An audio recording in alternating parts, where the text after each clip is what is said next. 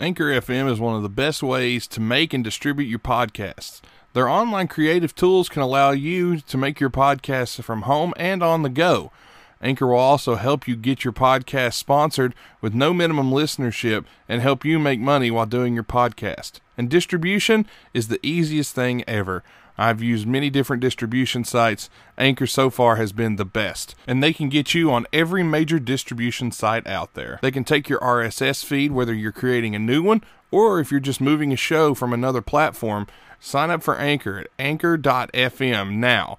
And when you get there, make sure you pay attention to everything they tell you to do, and they'll help make your podcast great and help make you some money. Again, head on over to anchor.fm now. Blog Talk Radio. Yo, we're here. It's Nate, it's Tim. No intro song because we don't have a fucking clue what we're talking about today.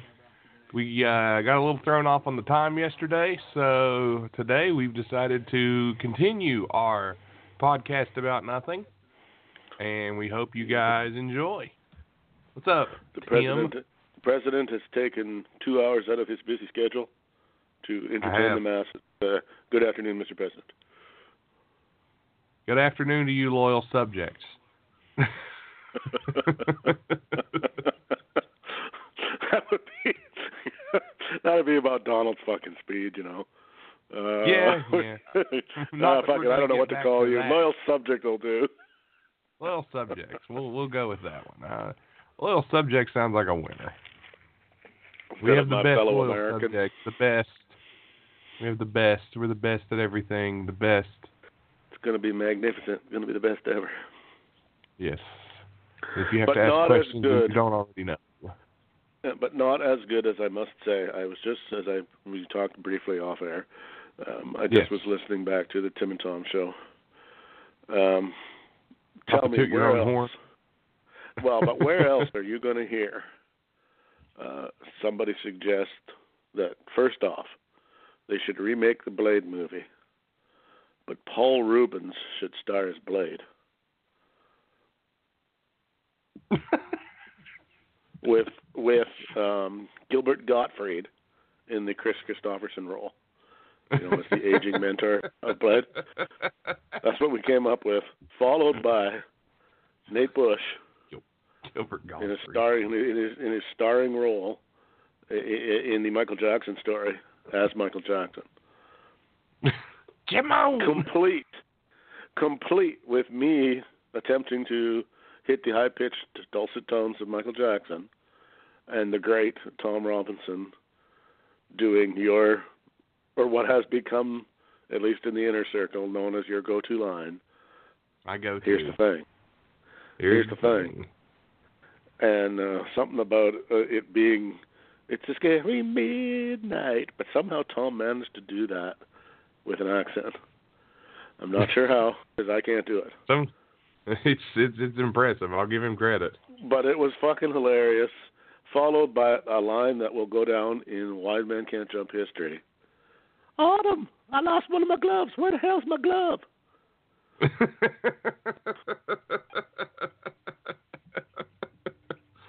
You're just Oh, not going to hear comedy like that anywhere else. no, you can't find Well, that except maybe anywhere. today.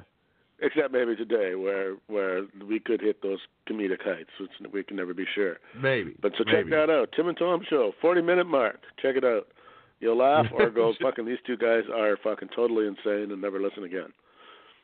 Right in the Maybe middle both. of a, what's supposed, yeah, what's supposed to be a, a political show. Right in the middle of a political show, we bust out the shticks because it's what we do. Hilarious. Oh, I also have some breaking news on the Tom Robinson front. Oh, okay. Uh, Tom has in fact uh, given up his belly dancing career. Apparently, he just That's doesn't have the abs for it. Yeah, he doesn't have the abs for it. Apparently, after much, even after all that hard work. But uh, he has now announced through his publicist that uh, he is going to be doing an album with rapper T.I. And they're going to form a new supergroup called Tit.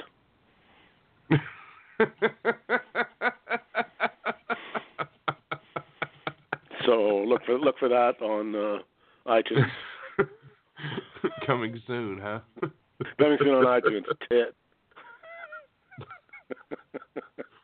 I, I, I checked that I out. I don't even know what T.I. Definitely not at, what I expected.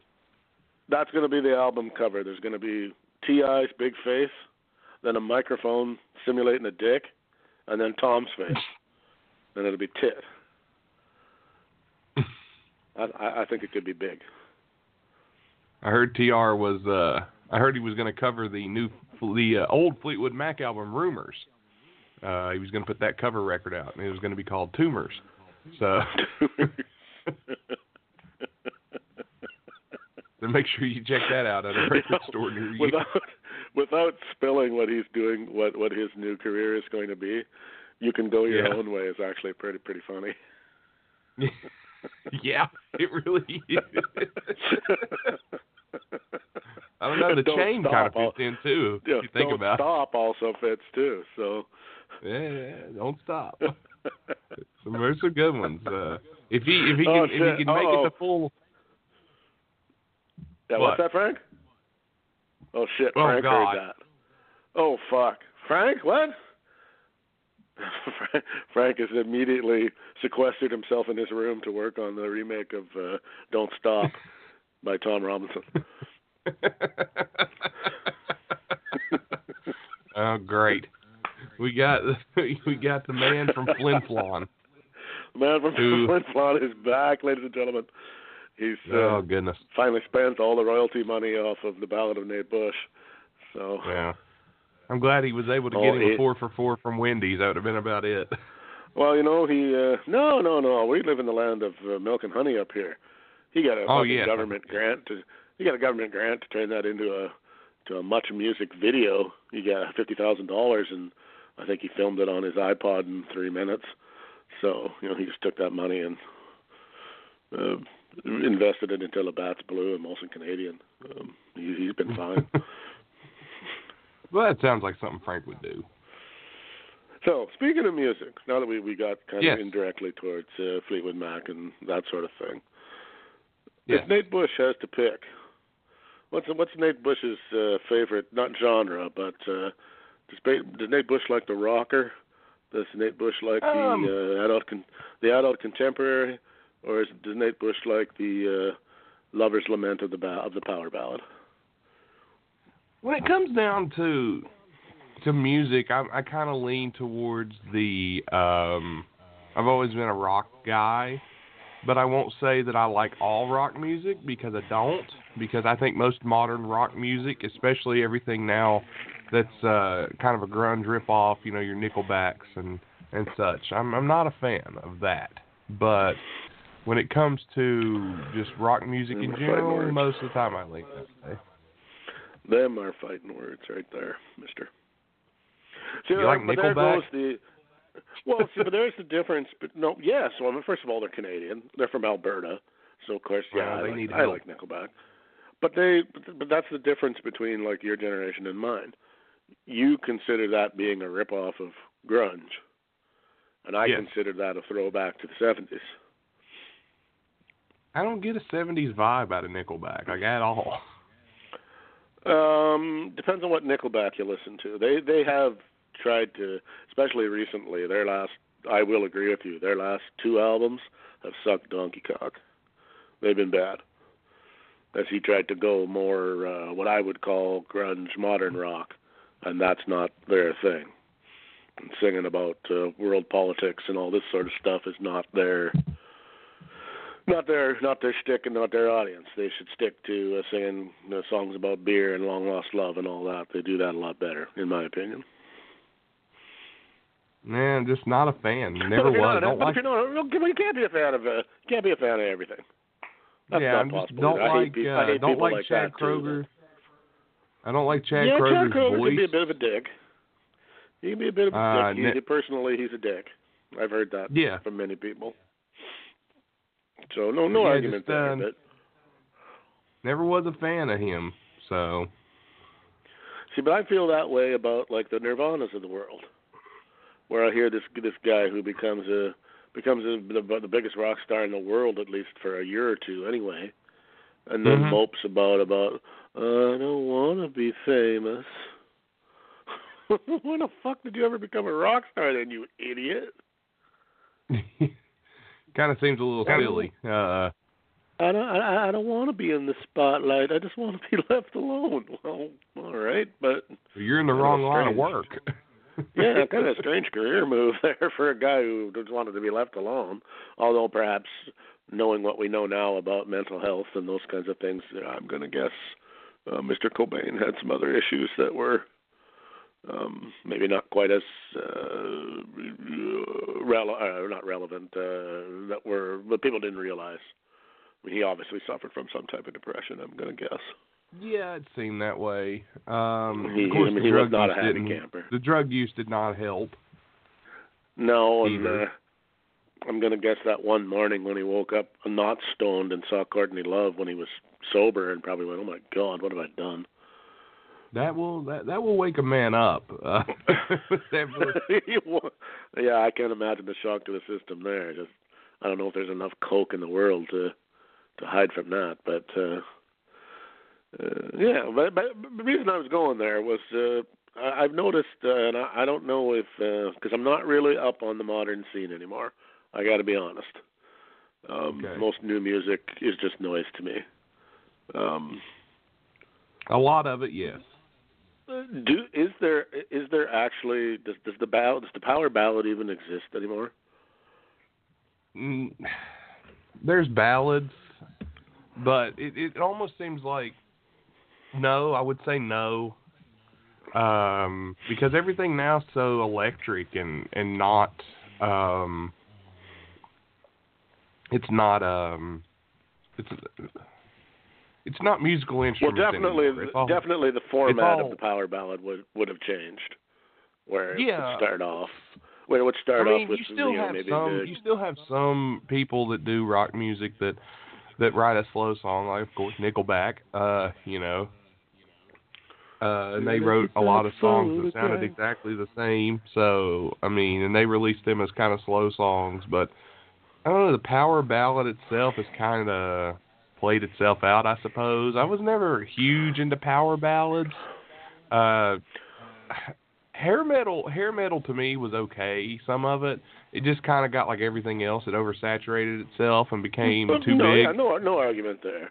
I, I agree. It got to where if you had long hair and could even remotely sing, um, you could make an album. Sort of. Uh, I would uh, I would relate it to uh, the late '90s, early 2000s. If you were a female singer uh, in country, Yeah, if you if Yeah. you were even remotely pretty and had a, even a half decent voice, yeah, fuck it. What the hell? We'll take a shot. Maybe it'll maybe it'll hit. that's the thing with the music industry. The the music industry is one of those things where if something works, let's let's just do it until Beat it her to stops. Let's beat Yeah, uh, uh, to, to quote to quote uh uh he's a one man show performer comedian Bo Burnham. We'll keep beating this dead horse till it quits spitting out money.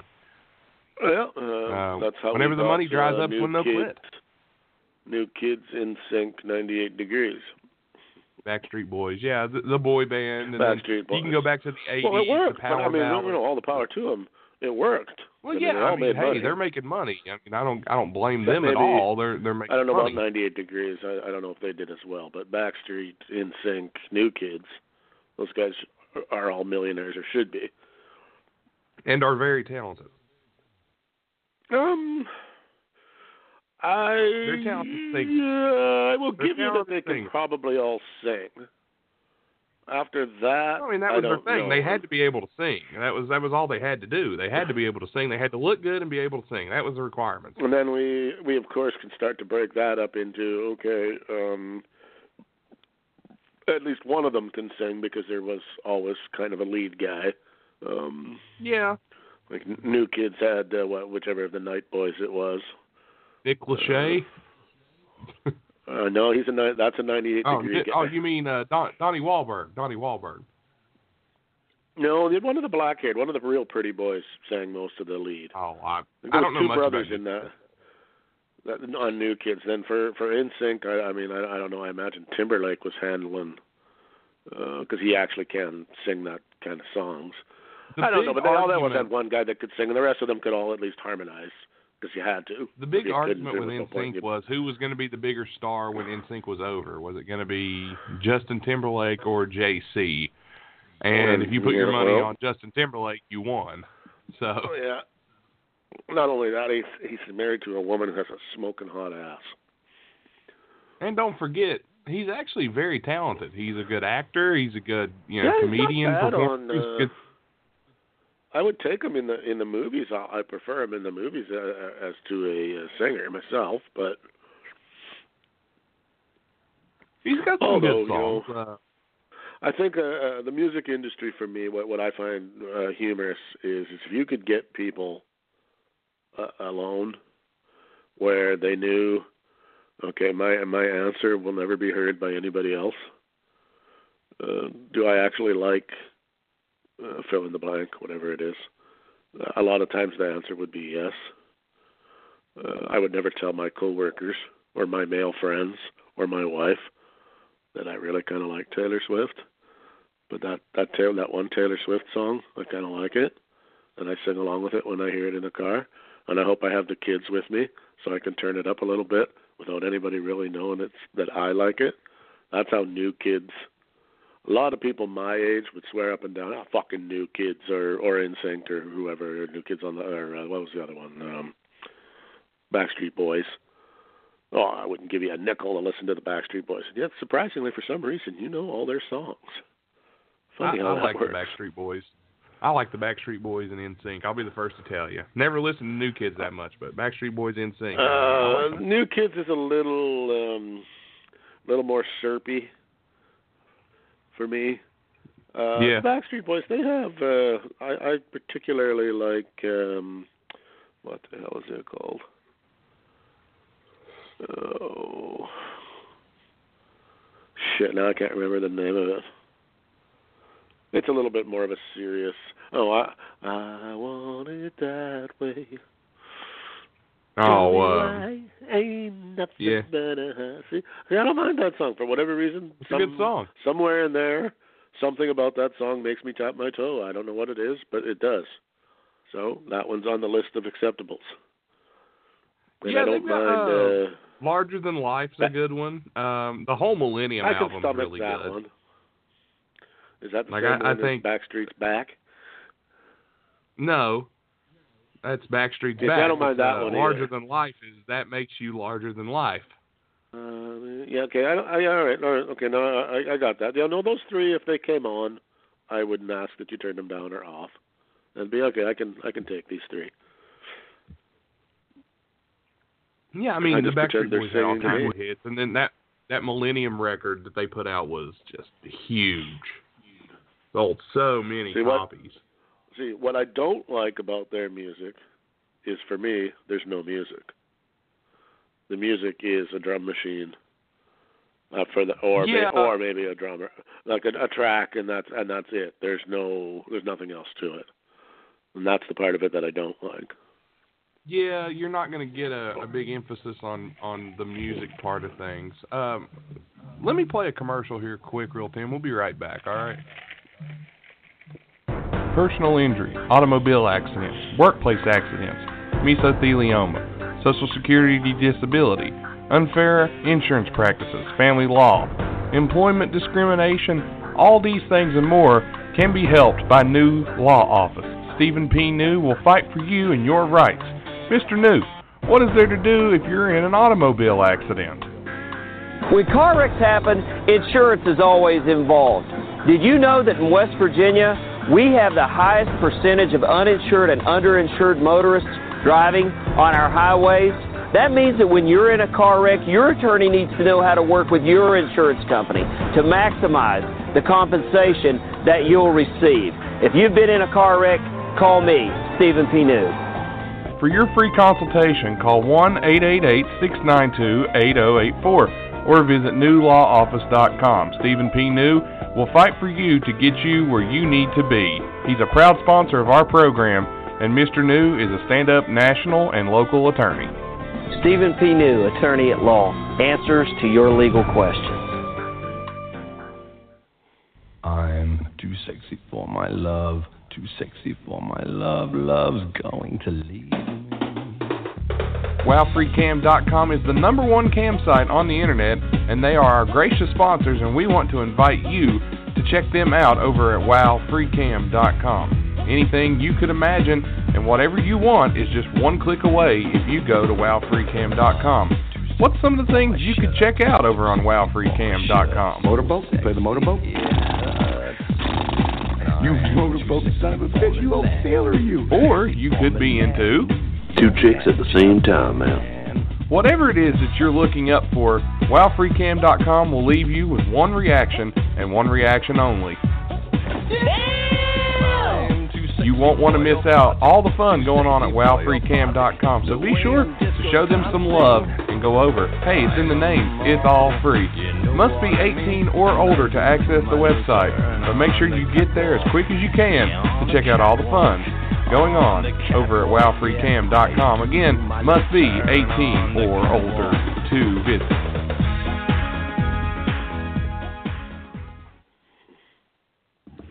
All right, we're back. I never left. Sorry about that. I had a, a phone call come through, so I just went ahead and played some commercials. God damn that real life. Fuck that. Well, you got to answer your mom's phone calls, so Damn straight. yeah. When your mom calls, about you, pick but my mom, my mom will not be too pleased if I don't answer the phone when she calls. yeah, same with mine, especially when she actually had something important to talk about. Well, and doubly so. Uh, anyway, what were we yakking about? Backstreet Boys.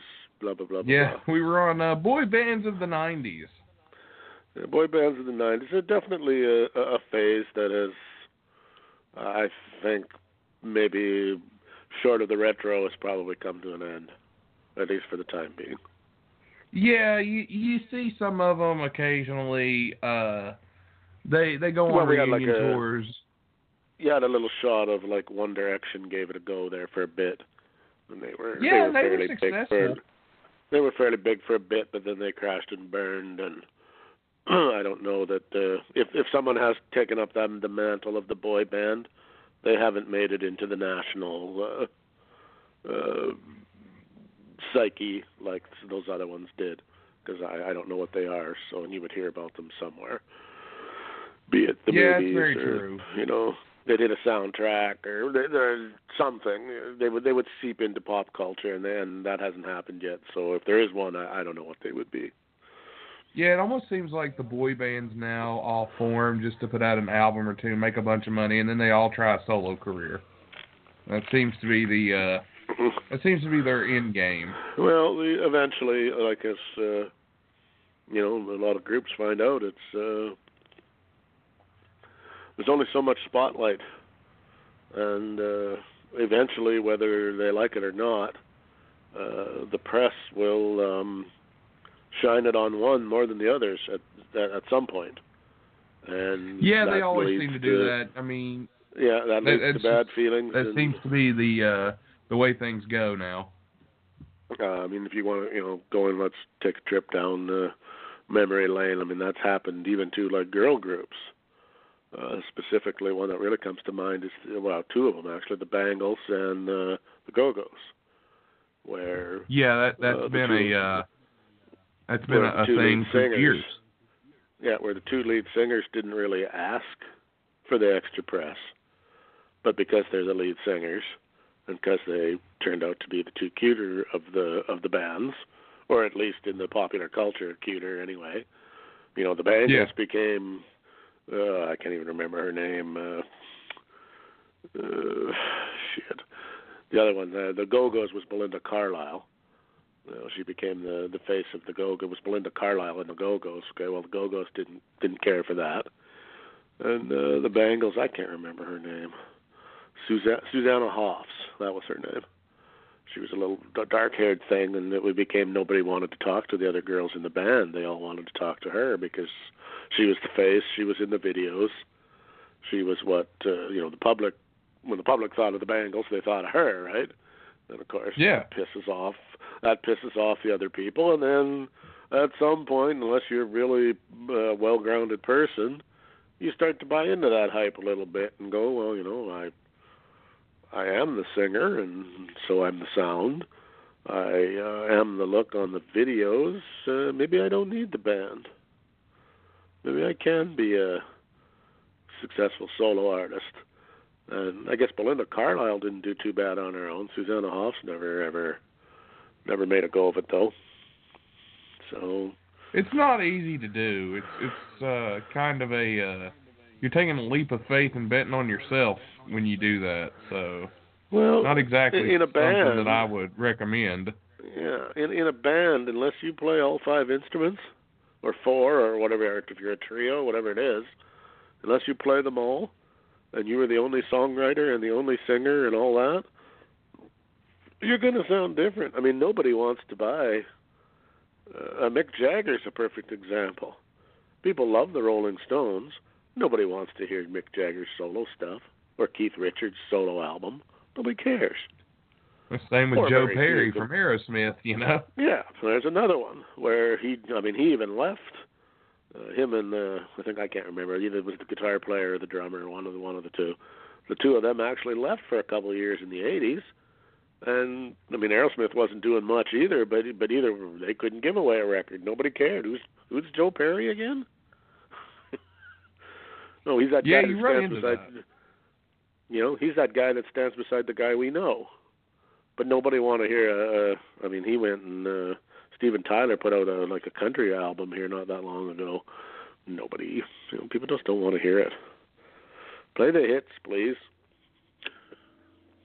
Yeah, it almost gets to the point where it's like, okay, how long is long enough in music to say, um, yeah, we're we've played enough. This is long enough. Now it's time to. Uh, we don't need to release anything new. Everybody's heard everything Well- we've got. Now we can just tour and make a living off of our hits. I guess when you go on tour and and you still sell out and you haven't put out an album in ten years. I guess I, I don't know.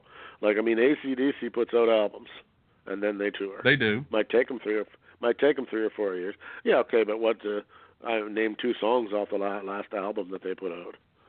Oh, Probably can't. Nobody cares. Yeah, well, I mean, you're not Nah. a big AC. I mean, you're not a big fan either. But I mean, I wouldn't. That would not be what got me. them, but Right, but that would not be what got you to buy a ticket to go see any more than Fleetwood Mac. If you were going to go see Yeah. Fleetwood Mac, you're not going. You're not going to see them because they put out a new album. You're going to see them Yeah, to hear the true. songs that you that you know. Now you may like the new album, but that's not your. That's not what's driving ticket sales. It's you know, go here, don't stop, and Rhiannon and all them things. You know, all the whatever it was that you liked back when they were huge. yeah, You know, that's Yeah, that's makes what sense. sells tickets. Um, and then Same too, with, I, uh, I guess technology has made it able for them to for older bands to fudge with the sound if they have to, so that it can still sound decent. Um, well, that's the thing. yeah, like, I, I don't know because vocal, to be honest- vocal, vocally, you can kind of you can lose it over the years. That's something, especially these these hard partying Well, yeah. musicians. They they lose it Well, vocally, but yeah, When it comes expect, to- uh, when it comes to musically and being able to play their instrument, most of these guys still have it. They can still rock. Well, it's your job. I mean, how? I mean, I don't know what your father did for a living, but I'm, unless you know, or most people anyway, whatever it was they did for a living, they could do till they retired. It wasn't suddenly that you couldn't, or or that was the reason they retired was because they couldn't do it anymore. But I mean, there are people I know that uh, I don't know. You know, a doctor's a doctor till he's seventy, or until he's had enough, or you know, or whatever the case may be. I mean, as long as your brain, I guess, like for a musician, as long as arthritis doesn't get you, that you can still move your fingers, because it's pretty hard to play guitar or drum without uh, hands that are functioning pretty well. Um, Yeah. Other than that, I mean, a lot of bands these days they don't. You know, it's not being being on stage isn't hard. They just stand there. You know, they're not running around. They're or uh, you know the pyro the pyro has kind of left the the rock scene. There's not that much of that anymore. It's just lights. Um, and the stages there, you know, back in the you're maybe not old enough to you weren't around when it was happening, but there was a time when you know the stage had to be bigger and bigger and bigger and guys like uh uh, Freddie Mercury or even uh, Jon Bon Jovi, the guy from ACDC. You know, they had to have an acre and a half a stage to run around on because it was part of the performance. But Yeah. now it's not because it's you know, let's make the stage smaller so we can cram another. we can maybe get another three, four hundred seats in that baby. That's that's another ten thousand dollars. It's the money drives that you know. Money drives Yeah, money- everything now. Tours Money drives Tours it, and then if the don't forget the smaller the stage, the uh, better off you are when it comes to touring. You can play smaller venues. Yes, and sound is sound is better. Um, setup and tear down is easier. You know, you're not you know for every foot of less of stage, there's that much le- less footing of wiring and lighting and sound equipment and all the rest. And it, it's easier. You don't need as big a crew, saving more money. You know, uh, back in the 70s and 80s, touring there was no money in that. You did it to sell albums, and now it's the other way around touring is where the money Yeah. is. Albums is well, if you get lucky and you sell some uh yippee, um, you might make some money on uh if you're a big enough artist um on digital sales. Uh, you know, if you're a Taylor Swift or a Beyonce or somebody like that, or a, you know Ed Sheeran or somebody like that, you you make your, some money there. But money's in ticket sales. Where I mean, I when I went to my first rock concert, was uh and you actually would know probably these two groups Loverboy and Bryan Uh, Adams. I do. I know. I, I know me some Loverboy. Turn me loose and uh, working for the weekend. yeah, okay. So that's that's the first group I ever saw in a live setting. The ticket for that was eight dollars. Yeah, granted, I, I that can. was nine. You know, I've heard. I've that heard was nineteen. ticket prices have gotten 80. outrageous, of course. You know, that was nineteen eighty, but but still, it was eight dollars. You couldn't go see Loverboy right now, and they're washed up and fifty, sixty years old. It would cost you fifty bucks to see them in a club, easily, because they got name recognition here still. Although, like I said, nationally and worldwide, washed up. But I mean, I saw. What the hell did they have coming here? I can't remember. It was some kind of rap group though, and the tickets are one hundred and twenty dollars. And I'm like, who the fuck would? Pay? I wouldn't pay one hundred twenty dollars to go see anybody. Uh, no comment. no comment on that. but you're young. But you're, but you're younger. I mean, I would have. Thir- I mean, I did. I spent. uh I think I spent one hundred and fifty dollars to see Kiss uh when they put back the makeup on and whatever that was, ninety six or ninety seven, something like that, just before the millennium. But I wouldn't do it now. It's just not enough there for the, not enough bang for the buck, and going to the show is not what it used to be, and it's more hassle now than it is fun. But for you youngers, yeah, I mean, if it's a group you really love and you may never get to see again, there's nothing wrong with spending that money. Yeah, I, I I paid I paid about a hundred and twenty dollars to see Rush, but of course that's you know bucket list band. That's you know that's the band I've wanted to see since I was a kid. So you know I I didn't think twice about it. I just did it. I just uh I just watched an interview not that long ago, about two days ago, with the drummer, and it made Neil? me sad. It made me sad. Yeah.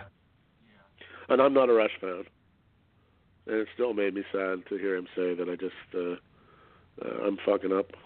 We had to quit because I'm fucking up way too much. I can't do it. Could have fooled me.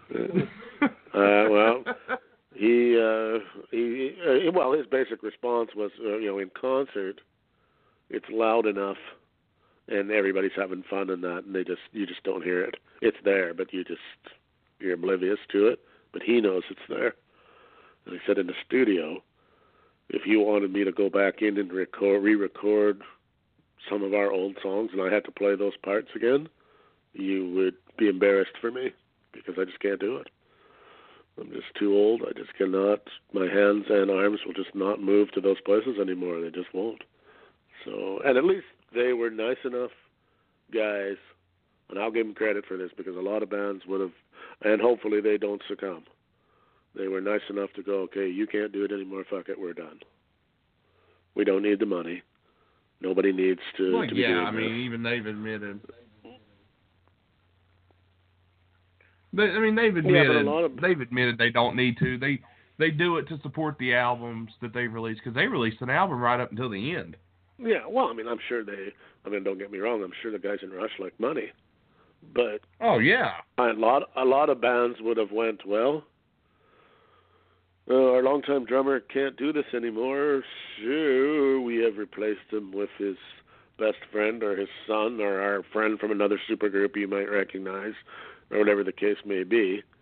And we're just going to continue on until nobody wants to see us anymore or we die. And I I applaud. I mean, it's one of the few things about about Rush where I will applaud. I give them full marks for going. No, we're done. That's it. Enough. We don't want to do this with anybody else. Unlike most rock groups, who, like I said, will just replace whoever. And like I was appalled to hear that uh, Fleetwood Mac had uh, replaced uh, Lindsey Buckingham with uh, Tim Finn. I'm like, you Yeah. kidding me. well it's the same Like- with ACDC replacing Brian Johnson with Axl Rose. That's blasphemy. Yeah, that don't work. In both directions. Not only should ACDC not have him, Guns N' Roses fans should be rolling over in their graves that he's got time to go do that for all the shitting he did on them over the last 15 or 20 years.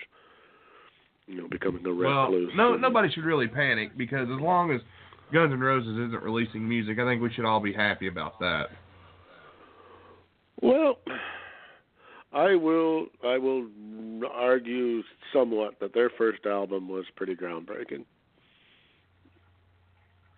Whether you like it or not, it did go in a few places that hadn't hadn't been gone or hadn't been gone very well. Um, after that, though, they what I don't really know. They didn't really do anything else. Like I think Yeah, Appetite all for Destruction's a I think Appetite for Destruction's a It's a good, good album, but I don't good I don't think it's the groundbreaking album that everyone thinks it is. Like I think it's good, but like to me their best song is November Rain. Well, And see, but it I can't it survived. I just can't stand Axl Rose. Yeah, it survived grunge though, and that's why it gets that label. Because it came out, what, Yeah. I think '88. Came out before grunge. Uh, Right, but- it but they it was survived. It basically the didn't dead. bury It was them. supposedly, it was basically the the nail in the coffin of hair metal was what it was called, because it was different. Fucking goddamn Nirvana, that bastard. It's a good thing he's dead. Killing myself. I, you know, I like Nirvana. Maybe I'm weird, but I like them. Well, no, see, but but it's a big. It's because it, it's no different than if you were um 65 or 70 years old and grew up on 60s, you know, British Invasion and all that, and then hear hair bands and go, I don't like this shit. What is this shit? Because I mean, that killed. That did kill that genre off to some extent. And it's just this. I mean, every generation has their their tunage. That's how it should be. Um, Yeah, I don't really think you shouldn't be a big fan of, you know, what was relevant to me when I was 20 shouldn't be relevant to you when you were 20 if that's 30 years ago. You know, I mean that that just seems logical to me that um just like what's popular now you don't like very much of and I don't like it all because I can't I don't understand it. I don't get where the well, I, it doesn't do anything for me. It doesn't speak to me. I, trust me, it doesn't put do much for an- me either. you know, you put on any black dance music, and I go, okay. I mean, I all right. I see why you, uh, um, how you can dance to it, I guess. But this music was not written for me or aimed at me. I'm not the target audience of this. Um, I can't understand half of what they're saying, especially in rap mode. Um, and then again, I'm because I'm a product of the late '70s, early '80s. I want drums and guitars, and today's music doesn't have drums and guitars. And if it does, it's very much a background thing. And I'm about to it. say, like most most uh most modern music now is not even about instruments. It's about and, and this is what kills me is is people call it I love the beat. Oh, I just love the beat that it has. The beat.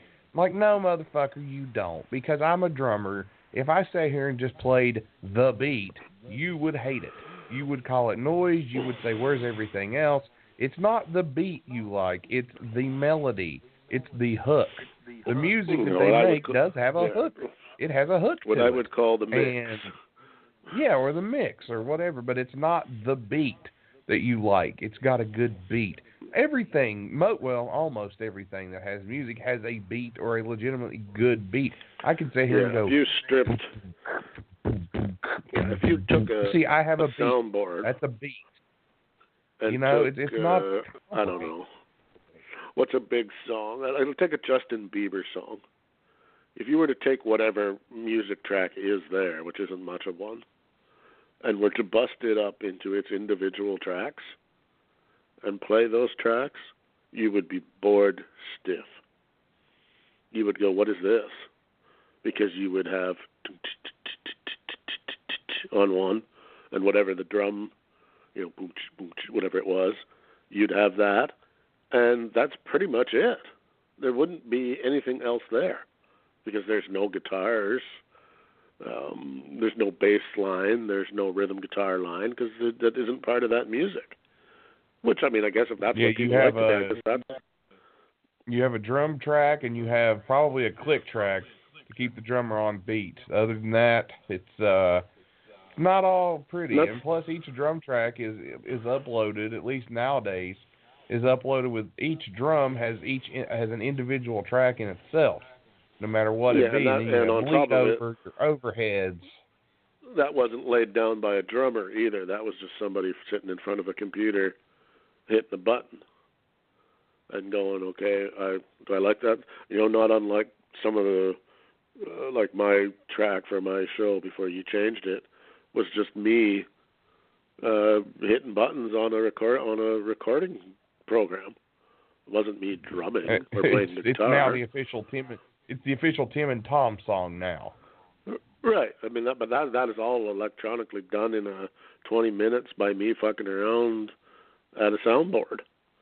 I can't play a lick of music, and I would imagine that most that's how most stuff is recorded these days, because they're not really musicians; they're just singers. Yeah, yeah, and now most For of them don't the even have part. to be able to sing. A lot of them don't even have And to be able they- to they sing. Now it's auto-tune the all shit out of that. and- Yeah, just auto tune A lot of everything, and I mean, music have you ever has heard become. that uh, that video of Britney Spears when she's in Vegas practicing? oh yeah, yeah. And somebody flips off somebody flips off the backtrack and she's still singing and it's holy Jesus. somebody somebody quit killing that cat. Well, it's uh, it's become a thing now where not very good. appearance. It's all about appearance. Well, appearance is what matters. I mean, let's be honest. When when that video came out, I mean, she wasn't that old, but I looked at that video and went, "Where was that girl when I was in high school?" Because boy, would I like to, I'd like to hit that one more time. You betcha. You know, I mean, let's be honest. And every boy under 25 looked at that thing and went, "My God." I mean, it wasn't nobody cared what she was singing. No, we didn't. I must confess. Oh yeah, you confess, you bitch. Yeah, I mean, I mean that's what I mean. It Of was course, all they stick her in a- of They stick her in a schoolgirl outfit with ponytail Yeah, with I uh, mean, it was- pigtail. dripping Tell me that wasn't Marcus and innuendo. I know there used to be a spoof video of it on um uh Mad TV where that Fox is shot at Saturday Night Live. Yeah, I don't know I love Mad remember, and it was and it was uh Spank My Baby Back Behind. And then she and then she sang instead of "Oh baby, baby," it was "Oh daddy, daddy," because there had been some rumors running around that her that's why her father was no longer in the picture. There had been some um accusations of uh, molestation back in the day, which mustn't have been true because her dad looks after her career now. So, or if they were true, she didn't have a problem with it. But anyway, yeah, you can find if you if you type in like "baby back behind" in YouTube, it'll come up and you'll laugh. Yeah. Oh, And it's you're funny gonna because laugh, period, because Mad TV was great stuff, man. Mad TV was awesome. Oh, I didn't mind Mad TV. What I- did you I have a to think it favorite? was a nice- Before we get back to music, let's just talk a little Mad TV. Did you have a favorite sketch or a favorite uh anything like that? There were some good ones. I always got a kick out of anything that Nicole Sullivan and the black woman whose name escapes me at the moment. Uh, when they were in a skit together, it was usually pretty funny. And I don't know Man. what ever happened to Nicole Sullivan. That I- she disappeared, but I was um, a and the huge and the kid who acted like he was retarded, Stewart. Oh, I think Stewie? his name was Stewie. something like that. That was a pretty funny bit. Stewie. Stewie was funny. I liked. uh I was a huge fan of Coach Hans. I thought Coach Hans was brilliant. I loved Coach Hans. Do you remember Coach Hans? That's not ringing a bell with me. Uh, it was the really tall dude. He wore really short shorts. He was like a gym teacher, and he had a really big mustache. And I forget who played him. Oh my God! Hmm. Used to make I laughed my ass off at that. But I think Yeah, my no, they- all-time favorite. Go ahead. because they used to go uh Saturday Night Live was was would make political jokes, but they were kind of the slapstick type of variety. Whereas Mad TV was not afraid to go into those uncomfortable spots to make a joke. Like that TV, that show could not exist on TV right now. There's no way. No, no, he couldn't. Um, Well, The one that- another skit that I really liked was um shit. Oh, it was um Kenny Rogers when Will Sasso did his Kenny Rogers impression. And he was Kenny Rogers and he was Kenny Rogers on Jackass. Oh my god. I I still watch that on YouTube. Have you ever seen that? yeah, yeah, it's pretty funny. Hi, I'm Kenny Rogers. This is Jackass. I always got a So kick out of Kenny Rogers' uh, Psychic Friends Hotline. Psychic Friends Hotline was good, and then the Kenny Rogers ice cream parlor. You remember Kenny's yeah, ice that cream was not parlor. bad either. Kenny Rogers. Hi, I'm Kenny Uh, Rogers. see, but that's just- Mm, I that's like just ice so cream. You know, they they just went, said- okay, we're gonna fucking we're gonna shit He all over just- Kenny Rogers, and we're just He gonna do it. we don't care. He said Kenny Rogers, just like Mama used to make. Only now we use machines, so Mama's arm don't get tired. Uh, roo, roo, roo, roo, roo. Yeah, no, they were. Uh, they they weren't afraid to you know Saturday Night Live at some points during the career of that show would push the envelope and then there was years when it just totally sucked. Mad TV, even when it sucked, they were at least trying to go places where other people wouldn't go. Kenny Rogers gets a testicular examination. You gotta know when to hold them.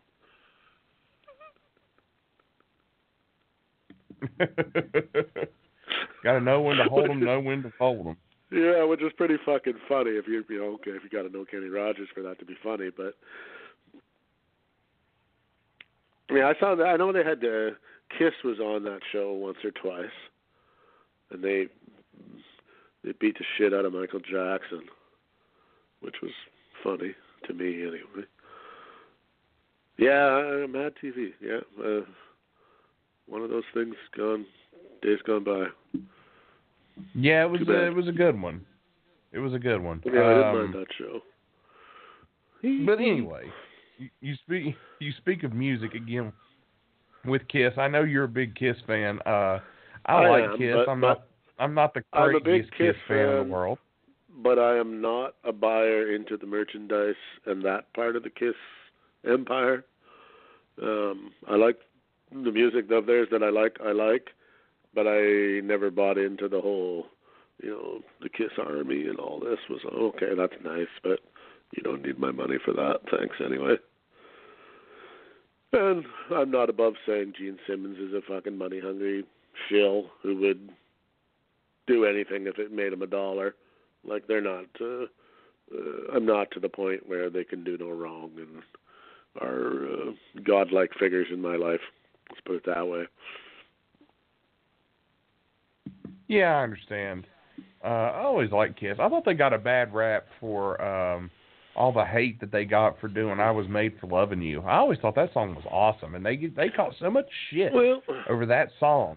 I never understood it. well, because their their fan base initially was you know 14 to 25 year old men in 1975 76 let's say so by the time 1980 rolls around those guys are you know 25 and 30 20 to 35 maybe something like that. And disco well disco's another thing where everybody oh fucking disco that blows. And yet you know everybody knows the song. Everybody can sing all kinds of songs from the disco era. So it, it couldn't have been hated that much. It's just one of those guilty pleasures that uh, people don't like to admit that they actually liked but it went against it went against their fan base that was why they took such shit as far as the song goes yeah I love the that song. either It- It's catchy, But and it- that bass line, Gene, that's one of Gene's best bass lines as far as I'm concerned. Um, I always thought that they were they were never given enough credit for their musicianship. Not that they're great great musicians, but their singing and songwriting is actually not anywhere near as cheesy as what uh, people would have you believe. But because they take shit for the makeup, you know that that puts them in a in a different place before you even hear anything. I could play very many songs off of very many Kiss albums, and you would go, "Who's that?" I mean, well, that's Kiss. Well, no, it's not. Well, yeah, no, it is. You just this this stuff never ever got to radio or popular culture because it got buried because it's on the Kiss album. Yeah, I mean- you should you for instance would probably love the Carnival of Souls album because it's a grunge album. I sounds can't say I've ever really like- listened to it. Oh, sounds nothing like uh, any Kiss music you'd ever hear. But now, of course, that's not what Kiss fans wanted to hear either. So that album quickly had a, was taken out behind the shed. That's and one thing, sh- and that's one thing I like ahead. about Rush, and that that's why I like Rush fans is Rush fans never cared that Rush tried new things. Whereas a lot of other fans, they want the same record come over and over and over. And that's where I'm like, you know what? Let the band try new things. Let them, Well, if they fall but- flat but that on was their face, always- fine. But that was always their thing, though, was that they didn't sound the same. Like even inside of their own albums, they they kind of will not travel widely, but they will travel a bit. Whereas if you put out, you know, there's never been an ACDC album that didn't sound like ACDC. Not one. I mean, Maybe you put Yeah, you put an get that. ACDC album on, and in and in ten seconds you can, hey, this is ACDC. I mean, maybe don't know which song it is, but I can tell this is them. They got that same growly underbeat for every song, but I mean, it worked for them too, so you can't blame them for doing it. But yeah, I get that. and they're about the only I don't know. band I can think of off the top of my head that doesn't have a ballad. Yeah, they really don't. name- Unless you count the Jack, I mean, the not really slowest song I can think of is the Jack, and that's hardly a ballad. Very much not a I ballad. don't- yeah, I, I mean, I don't know if they have one. It's buried somewhere on a record that I don't know about because I've never heard one. Neither have I. But then their band, you know, that I don't know that they could even do one. That's the thing. The old I- joke is ACDC just plays the same four chords over and over again, just in different Well, they do, but um, you know, the back the back argument of that is one of the biggest one of the biggest selling groups in the history of the world. So No, I'm not knocking them for it. I mean, they've made enough money I doing mean, it. mu- musically, okay, maybe not very challenging. Uh, you know, if that's what you're in, you know, if you're a if you're a Well, fan of except you know, for music, except for Angus's except for Angus's guitar work, uh, he uh, he's quite the guitar player. right, but there's nothing about it. There's nothing groundbreaking about it. He's good. No, I mean he's not he- changing the world with it, but he's damn good. You know, he never he never came up with you know tapping or you know something or Jimi Hendrix kind of stuff or whatever we might be talking about. But yeah, no, Yeah. he's good, and I I would I would uh, say that a lot of guys could not run around and play like he does. Yeah, he's got a takes a motor on, man. He of- can go. Well, even He just, doesn't stop. even when he doesn't run, run, just moving around on stage and playing an instrument at the same time is not as easy as it looks. Oh, you're telling me, damn it. You know, uh, any more than like yeah, like I said. I mean, drumming. Okay, well, I know I can hear people right now. Well, how hard can it be? You're just moving your hands. Wow. No, you you're know, not. And your feet, and your feet, and your legs, and uh, you know what? Sit back there and give it a try for. Uh, go go go drum a high tempo song, a high tempo rock song. Give it a go. See what you're doing. Give the the end of four or Ramones five cre- give those that. Ramone guys credit. They they went and they they played fast. Well, uh, yeah, I mean, I, I don't know. I mean, being on stage for, like, the drummer for ACDC has got to be a, a machine. Because he's not getting any breaks back there. None. He's he's on uh he's on what we like to call cocaine. Might be, because, like I said, you're not getting any. I mean, they don't have a whole lot of. Mind you, I don't. Uh, maybe the drumming's not terribly complicated. As far Well, as that doesn't goes. that just because it's not complicated doesn't mean you don't have to have stamina. But but you still, I mean, the beat is still there, so you still got to hammer them skins, one way or the other. So, yeah, it's a, I think it's another one of those. It's it's like being a, a tradesman or anything like that. When you watch somebody do it, it doesn't look that, that hard, and the better they are at it, the easier it looks. But in reality, like I mean, pick up a paintbrush. You know, you think painting the wall is easy? Well, you just you know, you just put the roller in the tray and fucking put the paint on the wall. How hard can it be? Yeah. go go give it a try. I'll pass. I know how a- hard painting is. go give it a try and then send me a picture of what your masterpiece wall looks like when you're done. and then Yeah, we'll, I'll pass. we'll know how hard it how hard it really is. Yeah. Well, all those things are Been like there, that. done that. I'll pass. Thank you. you get you get better at those things by doing them lots and learning the secrets of not probably unlike musicianship where there are probably some uh I can't even remember who that was. Was a drummer. And that was one of the ways he he rested during concerts. During his fills instead of instead of playing 3 notes during his fills, he would only play 2 and nobody really noticed. But he sure did over the length of a concert that he was taking one less, you know, Well, you take Uh, one less. You take one less hit, then you're uh, you're also Times doing times you know times a hundred, you know, or whatever. whatever, That's a yeah. hundred or forty or whatever less less beats you've played, and that that's a lot of energy. I would say. No, But it actually, is. I- Trust me. I- Actually, now that I think about it, it actually was. It's the guy. Was the guy from ACDC, the the Yeah. second guy. They've had two drummers because he's like. well, uh, they've had more he than did their two, last sir. They've had they've had a bunch. They've had three. They had one, and then the other guy, the other two guys that. have. No, I, the the other guys have been in and out at least once or twice though. Phil Rudd's been in mm, I- that I group at least dude, two or three I honestly times. think, I honestly think they've had more than two. Well, they've had Phil Rudd, Chris Slade for sure. Those are the two biggies. Yeah, those I And know. I think, and I think they had one more at.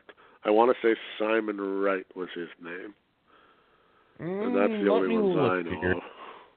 You look. Me look I, here. I, I I can only think of three, unless they had one at the very beginning that uh, that was uh, replaced. Because I thought they changed drummers a lot. Well, except Phil Rudd has been in and out of the band at least two or three times. Well, He he's he's in trouble jail now, I they got- believe, isn't he? Uh, I don't know if he ever went to jail or not, but I think he was under house arrest at the very least.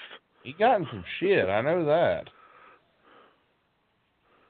Let's see here. Uh, well, Malcolm's dead. Let's see here. Colin Malcolm Young is dead. Ron Carpenter, Noel Taylor, uh, Tony Tony Currenti, Phil Rudd, I uh, Okay, Simon but that, Wright, those are all those are And all Chris back Slade. before they ever did anything. Chris Slade. Yeah, Chris Slade So, is the there's your- uh, Chris Slade is the bald guy. Yeah. Says Yeah, here, Colin Burgess was the drummer from 73 to 74. Ron Okay, so Carpenter Noel did- Taylor was 74. Then Peter Before was 74 to 75. Then Tony Currenti was 74 to 75 on drums. Then Phil Rudd was Christ, what they 75 do to have a- 83. 75 to 83 and have then had a- 94 to 2015. They a different drummer every five minutes. and then the Chris beginning. Slade was 89 to 94 and 2015 to now. So, yeah. because Phil Rudd is on the first, uh, I believe, is on the first album. So those According other guys this, must have been. uh, Colin Burgess was on "Can I Sit Next to You, Girl" from 1974. Ron Carpenter and Noel Taylor were only on live performances. Peter Clack played drums on High Voltage. Tony Currenti played Okay, on High a- Voltage, TNT, High. Me see, High Voltage, TNT, 74 Jailbreak. Uh, yeah, and- Jailbreak. Phil Rudd was on all ACDC releases from TNT to Flick of the Switch and from Ball Breaker to Rock or Bust. And Fly on the Wall, Who Made Who, and Blow Up Your Video was Simon Wright. And then Chris Slade was Razor's Edge Live Okay. Now I now I know why because none of those albums came out in North America. The first album that actually came out in North America was Dirty Deeds done dirt cheap. Um, The other the first ones, High Voltage and TNT, were only released in Australia and then were re-released in America after after, After they, they hit it a little big. bit. Yeah, after they hit it a little bit. Um, okay, that makes sense. And most bands do uh, when uh, when they first get a record deal. A lot of bands do go through some uh, membership changes because it turns out that somebody, while might be a decent musician, is not good enough in the recording area of things and needs to be replaced. That's sad. Or that they don't is, like that happens. traveling. A lot of groups have uh, have members Or that don't somebody like gives travel. up, yeah, and says, "I'm not doing this." Yeah, no, that's true too. So it just depends. All right, let, let me uh, let me ask you a question. This is uh since we've been talking music this whole time. What is your who you? Let's see if we let, let's go ahead and let's be let's be a lame podcast and let's see if we can come up with a top five here. That sound fun? Top, The top five. five. Who would be your Um, top gonna be- five? I'm not going to say be best. tough. I'm going to say your favorite. So not That's best, but be your tough. favorite guitar players. Hmm. Top five favorite guitar. Guitar players. Oh boy. Um uh okay, number 1 is easy. That's Brian May from Queen. That's not even close. Uh, Okay. Any man who any man who builds his own guitar and builds it so well that 45 years later he's still playing the same fucking guitar and uh it still works He's a fucking mad genius in my book. And uh I can't argue and that. then I mean, and then listen to a Queen album, and that's really all you. It's pretty much all you need to know. Uh, uh, and and could play anything. You know, Queen Queen is not just a rock band. They do ballads. They do you know crazy shit, Bohemian Rhapsody, all that stuff. Uh, can play it all. Can play all the genres. Uh, Post Queen went on tour with a fucking opera singer and played electric guitar to an opera singer. You know, not much the guy can't do and he's an old man now and can still play the shit out of that thing. So yeah, Brian May number one. Uh, boy, after that shit gets picky because I like the guitar, but I'm kind of one of those people that actually finds the rhythm guitar parts more pleasing than the solos a lot, if that makes sense because the rhythm guitar Okay. is always the one that gets that plays the guts. Like in ACDC, uh, I mean, uh, departed Malcolm Young is the guy who's playing the green, the gutty, bassier parts of the guitar lines. uh, during most of the songs, Angus really isn't doing that much until the solo comes, and then of course then he's going crazy. True. But but but during the the, the driving parts of most songs is actually a rhythm guitar player if the band has one, which not all bands do. Um, that being said, um, oh boy, that's yeah, that's I'm in trouble I'll let you because think. I like I'll let you think. yeah, because I like Uh, them. so- I like a lot of them, but to to pull out favorites. Uh, okay, I, I can give you one more. The guy from Boston is an extremely Okay. uh, Tom, Tom Scholz is an extremely good guitar player that uh, that I can admire his his work on just about anything they've ever done. That'd be that'd be that'd be in the top five anyway. Um, Yeah, I mean he's uh he's quite the he's quite the guitar player. Well, so uh, and did it all. Another one who could play leads, could play rhythms. Um, and let's you know, Boston is a kind of group that I mean, you either love them or don't get it at all. But the Tota, if you like them, you know they're another band. It's not hard to tell if it's of a group if that's a Boston song or not. They kind of No, you can pick it out usually by the by the opening guitar lick. You yeah, can pick they've it got out. that you know. sound that's hard to uh, hard to misplace as anybody else's. Uh, let's see. Um, you know, because rock, to be honest, rock guitar players, there's there's a there's a hundred of them. You know, there's you know the the guys from Def Leppard are both good, good guitar players. Um, name a hair band, most of them have pretty good guitar players, but top five. Like I, I like uh, the guy who plays for Kiss is a good guitar player, but I wouldn't say he would be a Ace top Frehley? five. Yeah, I mean, no, no time soon is he a top five guitar player though. Well, I'm not saying who do you think is the best. I'm saying who are your Well, favorites. no, even for but no, but even for me, I I, I wouldn't put him in my top five because that's not. Um, it's really only one one sound, really. yeah, Uh, you know, same with Ang- same with Ang- with with Angus. I mean, okay, his, his AC, yeah, I mean, he's good at that, but that's all he's ever done. So I don't know if. Uh, uh, I mean, I've never heard him ever play an acoustic, so not saying he can't, but never heard it. So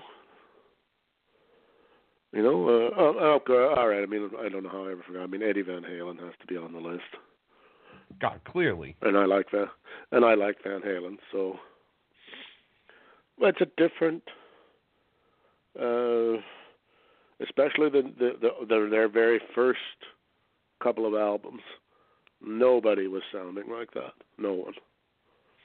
He was doing things. The no, nobody could that- at the time. Yeah, he was doing things in the studio that nobody could or that anyone had thought of.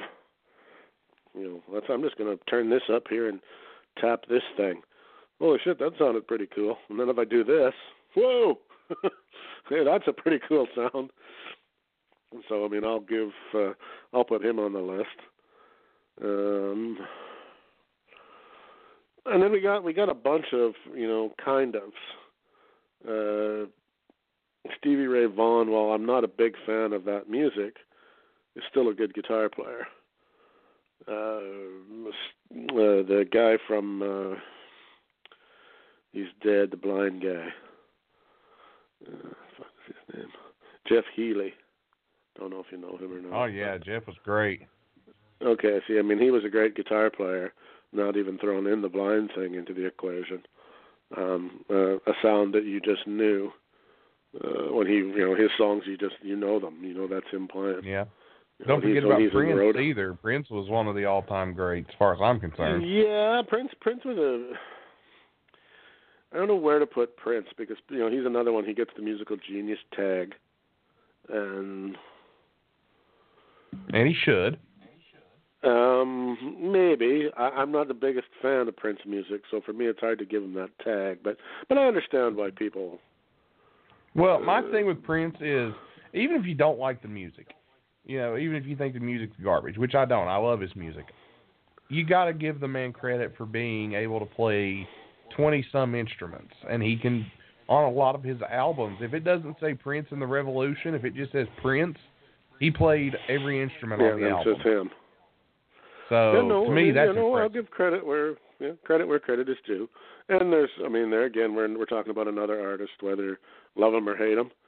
You can probably sing uh, "Little Red Corvette" or "Where Doves Fly," or you at least can sing one or two of them. Do love me some Little songs. Red Corvette. You've heard the songs before. I, I've always been a bigger fan of uh, uh, "Let's Go Crazy." I like that one too. Let's go crazy, and uh, we're gonna party like it's nineteen. 1999. Yeah. Purple Rain. And, maybe and we, it should have been. Go ahead. Maybe it should have been Nate Bush as, as Prince instead of Michael Jackson. No, I love Prince. I love Michael Jackson too. So no hate towards Michael. See uh, Nate Bush all decked out in a purple. I will say this Little about guitar. Michael Jackson. I like Thriller. I think Thriller's a great album, but I think his other album. I think I think Thriller's a little overrated sometimes. Um, the song, I mean, the, the song for me that works the most for Michael Jackson is not is actually Billie Jean for me. That's a good I like song. Billie Jean, but man, there's something about Rock with Me All Night. Man, that song is killer. Rock PYT. with you all night, pretty young thing. Yeah. I'm gonna love you. I like PYT PYT. and I like uh Yeah, I know that there's one. just some good he's just got so many good ones. Like And actually, just to be another one that I actually Billie Jean, liked even more that I don't know that anybody likes all that much is uh, Dirty Diana, Yeah, that's a good one.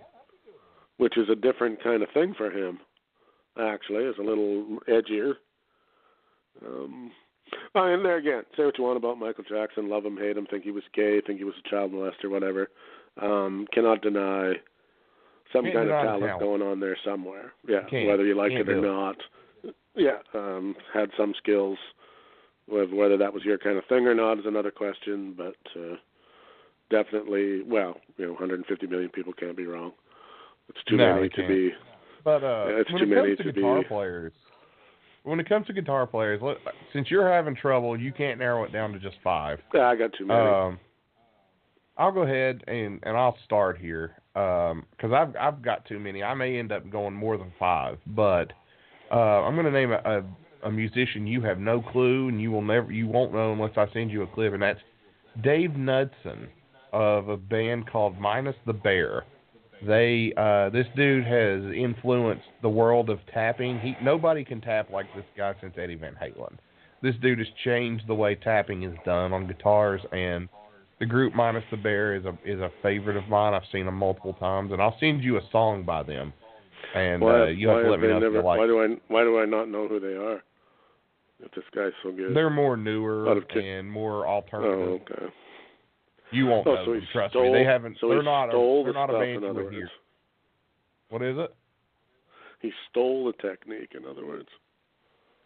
Well, let's just say he took the technique and he improved on it, That's, he has refined it, has he? refined it, Well, and somebody's got to do of- it, I guess. Yeah, he, they they're a fantastic group, and I absolutely love their music. Uh, another guitar player that I absolutely love. I'm not even going to limit myself to five. I can't. I can't just go five. No, So I'm I, bringing I my couldn't own either. I couldn't. I couldn't do Um, twenty I'm probably, gonna but go anyway. to I'm gonna go to Steely Dan and Walter Becker. Uh, that dude is so good when it came to using jazz chords and being able to play guitar.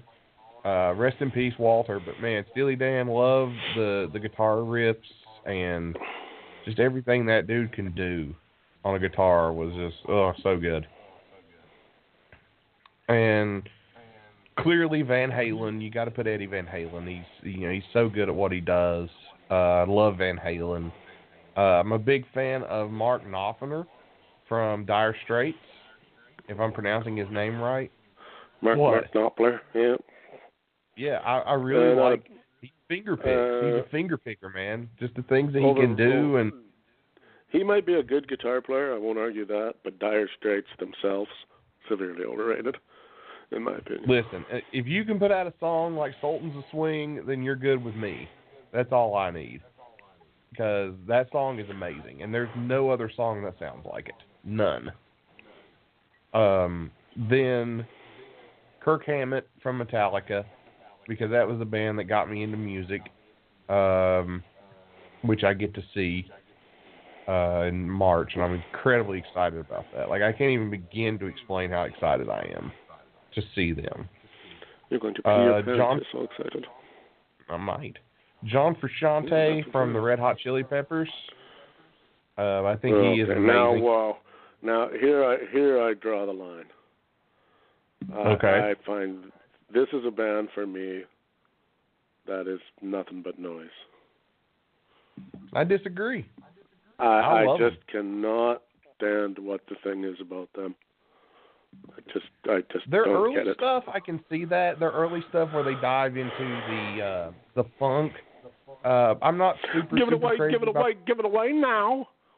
I'm not crazy about that song. I'm really not. Yeah, But- that one don't work for me. And If you give me, you know, give me I'm around to the world one that I can catchy- stand. Uh, Under the Bridge was a great song. Californication, uh, Zephyr Song, All Around the World I really liked. Uh, some other ones. Snow was good. Dani California. Their later stuff I like Yeah. better. Like honestly, I like their later stuff better than I do their Yeah, early I stuff. just like the funk, that's a band for the funk rock thing was never my thing. The Adventures, the Adventures of Rain Dance Maggie, Monarchy of Roses was really good. So there's a lot there. of songs out there by them. Like Venice Queen is another good one that, that it's really underrated. Uh, Yeah, but man, just- Frusciante, Frusciante's guitar that work is- is so good. That is a band for Scar me that just, I just, uh, I got, I, I got nothing there. I'm gonna have to respectfully not put them on my list. Oh, you don't have to. This is my list, But you motherfucker. just keep them on yours Uh, as long as you like. But yeah, that's just a, that's a, that's a band I can't, I can't come to terms with. And clearly, you know, Alex Lifeson. I'm going to put him on there because I'm a huge Rush fan, and Alex is a fantastic guitar player.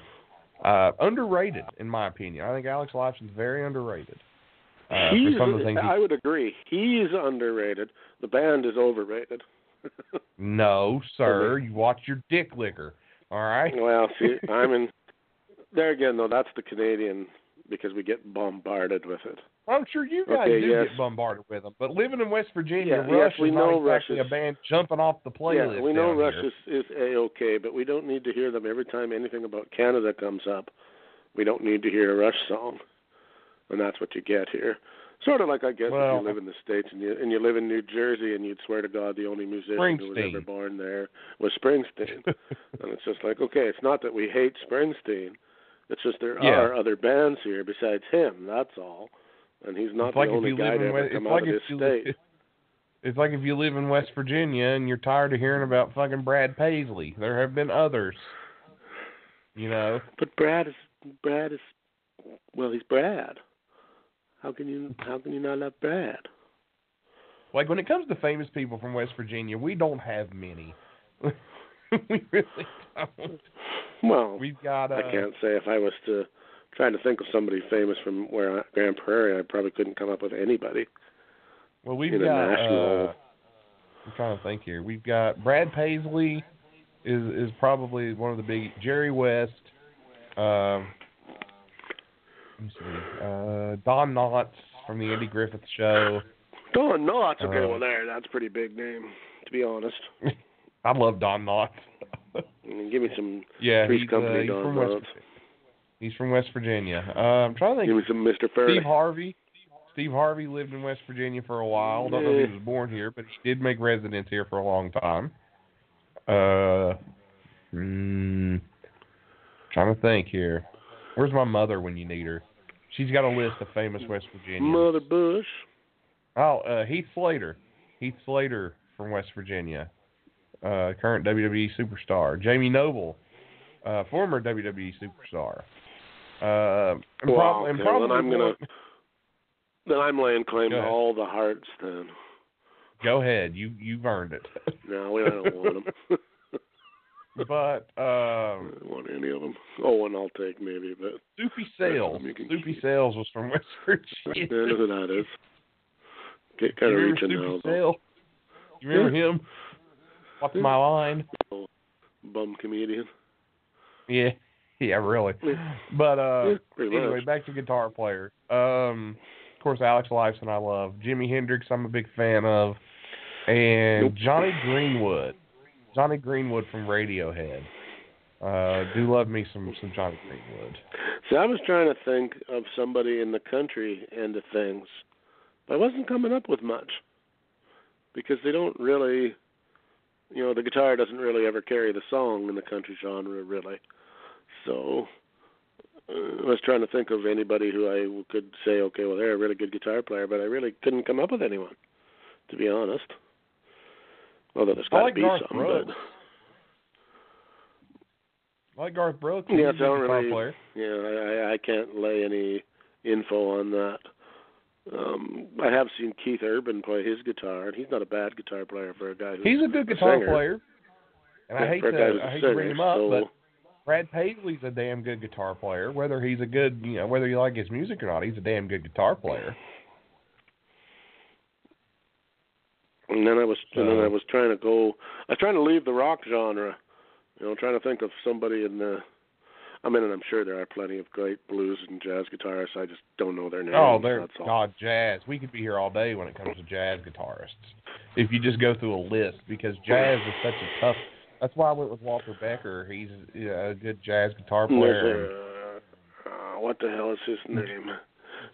There's a couple of Baxter. flamenco flamenco players or classical guitarists, I guess you'd call. Oh them. yeah. If you want to go really There's technical, of- you can go with uh, you can go with Yngwie Malmsteen. You know, guys like that. Yeah, Yngwie never did it for me. He just plays really fast. Me either. which I guess I never, I never got crazy about him either. No, I never really like. Okay, yes, all right. They give him a guitar and he can play the shit out of it. Fine, but the music, like when he was inside of a song, never. Like I don't want any Yngwie Malmsteen albums, or um who's the other one? Joe Satriani's another one. I mean, yeah, can he can he play really fast and lots of notes? Yep, but okay, so what though? Give me a song. What about Joe Bonamassa? You a fan of Joe Bonamassa? I've yeah, he's all right. I've I've heard some of his stuff. He, I mean, I can't deny he's, he's got some skills. No two ways around that. Actually, you know who's a really good guitar player, and this you probably never ever heard of her. Um, is. Orianthi is her name. She's Uh, I an haven't heard. Australian. She's an Australian Greek guitar player. She was actually pegged to um, fill the spot on the uh, Michael Jackson on the This Is It tour before he died. She was going I to saw be. She her. would have. I saw that she Yeah, if he hadn't have di- if he hadn't have died, and they'd have pulled that tour off, everybody would know her name. She would be a huge fucking star. But he died, and then that died, and so she had a couple of minor hits on her own, but because she can do. yeah, I saw uh, the you, I saw the movie, and I really like. She was wailing.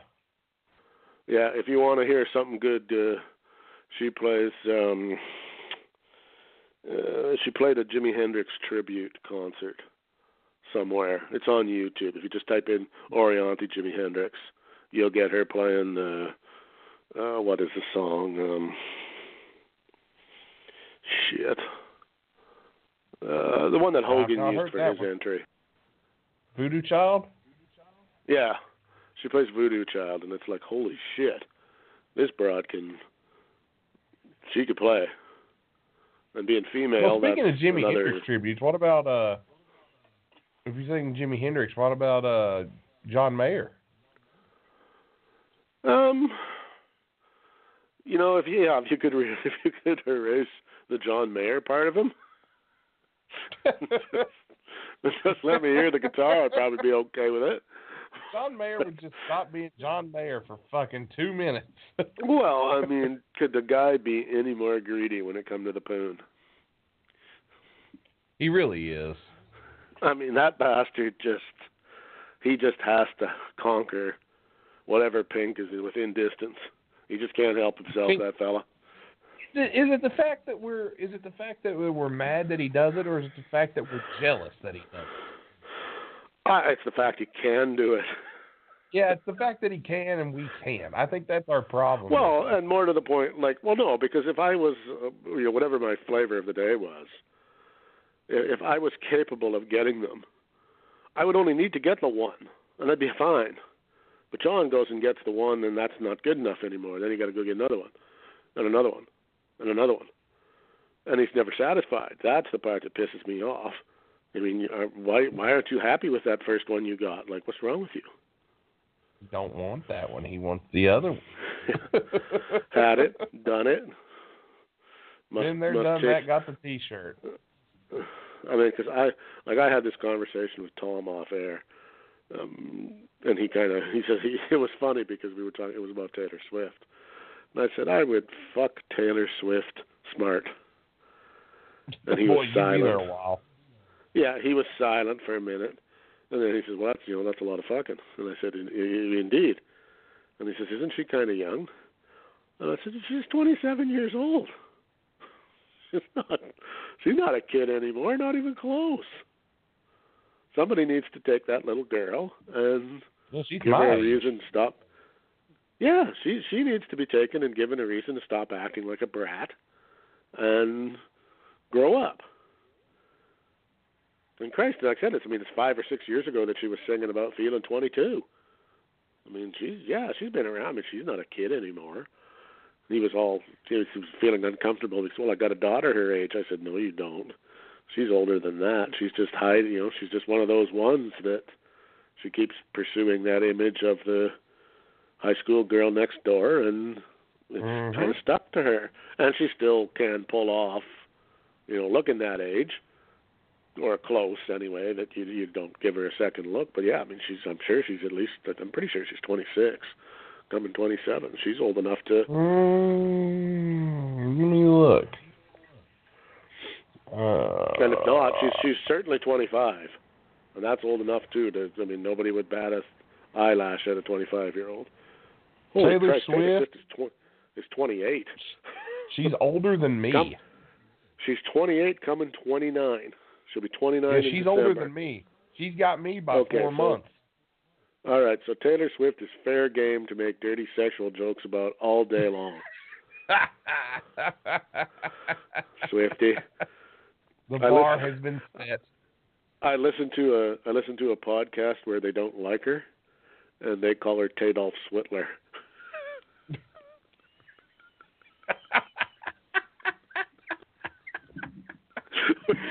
That's funny. Wh- Which I have to admit I thought was fucking amazing. Who came up with Tadolf Switler? But that's, that's just beautiful. awesome. that's so funny. And you know, we here on Yeah, Why uh, Men Can't Jump have a very we have a very very dark sense of humor about a lot of things that we can't really get into, but we really do. Well, the, in that case, it was the, because she's you know was a, a child star, and kind of has a cult following, where you know there's a certain segment like her of music. her Like, I can't get into it. Autumn loves her. But, I, but there's I'm a certain a there's a certain segment of her audience that if she told them at a concert to go jump off a fucking cliff, a couple thousand sheep would go and do it. There's a couple podcasts And because like that, be- but we won't because Taylor there. Swift said so. Not because we thought it was a good idea or anything. It's just well, Swifty told us to do it, so you know we must be loyal fans of the Swifty, and that's where the Tadolf Swift. Swifty any relation to Swifty Flanagan? Swifty Flanagan, maybe. Because for me, she, she's got two songs that I that I can stomach. One of them is that uh, I'm feeling 22, because I can at least get the vibe from that and why young people would like it, and it is a little bit kind of catchy. And uh, the one that makes me laugh uh, is that we are never ever getting back together, because that one just makes me giggle because it's so teenish that it hurts. And you know, and they pan the during the video they pan the audience and you can see you know the 14 year old girls are singing it and beside them is their mom you know their 35 year old mom is belting it out and that just makes Oh yeah, laugh. the moms love it. which leads me to another the same uh, same podcast where they used to talk about that her opposite was um Robert Pattinson Oh And that- Jesus. Okay, and that the the, the, the guy said, you know, my hope for him is that when he goes to these uh, Twilight conventions and shit, you know, I hope he's not banging the 16 year olds, because Lord knows there are plenty of 30 year old mothers there that would just, you know, like to make him shimmer. No, I'm sure. Like, oh my God. Are, are you as happy as I am that the Twilight fad is over Oh, for the most part? You know, I have Oh, never we God. had we had ignored it and ignored it and ignored it. And then one day we were sitting there, that's about four or five years ago, the old Yeah. lady and I and said, You know, let's let's watch one of these things and let's see what the fucking fuss is all about. And we ended up watching them all, but out of sheer, you know, like train wreck quality more than oh, this is awesome. we just you know, and it's okay, we have this ultra confused Kristen Stewart who depending on how they've got her made up on the show might be a boy, might be a girl, you're not sure. You know, she's got that ambiguous kind of look about her most of the time. And yet somehow she's madly in love with a vampire in 12 seconds for no apparent reason, but also in love with Wolf Boy, who at least spent some time with her, et cetera, et cetera, et cetera. And yet somehow her heart chooses Vampire Boy. And we basically have, what, four movies, five movies? I don't know, I think it's four movies? Something like that, I don't even know. Ten hours of fucking ridiculousness so that she can become a vampire. That's really the story. Not really. Yeah, and here's the thing: she's in high school. Okay, she's in high school, and and this dude is a hundred and like twenty four thousand years old or some shit. yeah, and and at least Wolf Boy is her age, or close. Oh, man, I watched. Whereas Vamp, I watched. I watched two of those movies. I watched the first one, and then I went to the movies with a female many many moons ago, and watched the second one. And I ne- never again. Oh my god.